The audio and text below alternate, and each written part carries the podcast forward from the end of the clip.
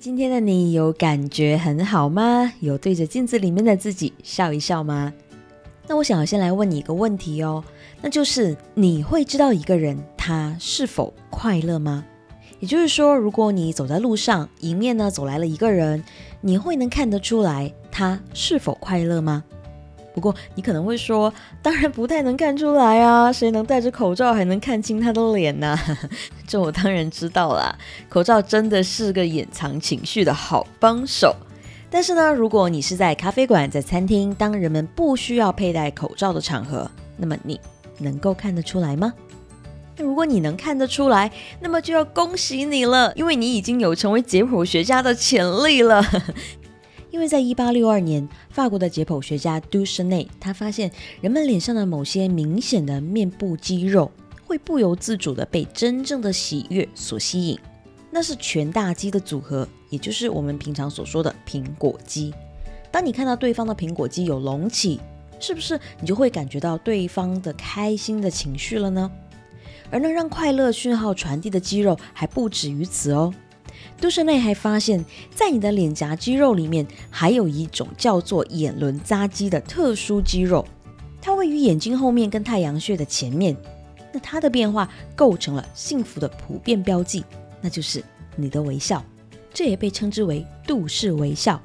也就是说，当全世界的人们感受到真正的快乐的时候，他们就会微笑。而苹果肌跟眼轮匝肌恰恰带动了这个微笑的产生。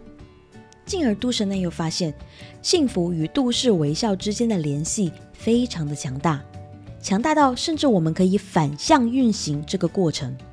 也就是说，你未必一定要先感受到快乐，才能够带动这两组肌肉的变化，而是透过先让这两组肌肉紧缩上扬，然后你就会开始感受到快乐。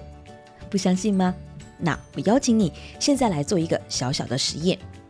如果你呢现在手边有一支铅笔或是一支筷子，那么就请你现在把它夹在你的上下牙齿中间，然后你就这样一直保持这样的姿势，至少四十五到九十秒。请放心，我会陪你度过这九十秒的。而接下来你需要做的呢，就是请你站到镜子面前，看看你的脸，当然嘴巴里面还是要咬住那支铅笔或者是筷子的脸，然后你就会发现。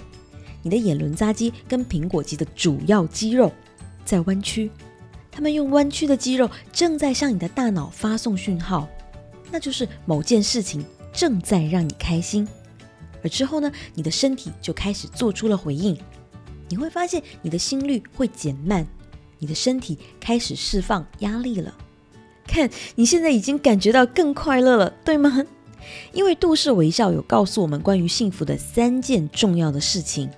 第一就是幸福是全世界的人都能够拥有的条件，你当然一定就有拥有它。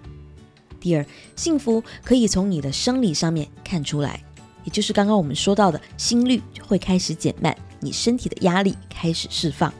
第三就是你可以激发你的快乐，而且你还能够改善它。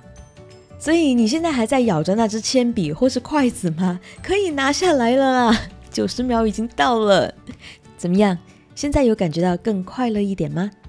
因为好消息就是，你只要训练你的这组肌肉六十秒钟的时间，它就可以透过这样的反向训练，让你感受到快乐了。而六十秒钟，你通常都会做些什么呢？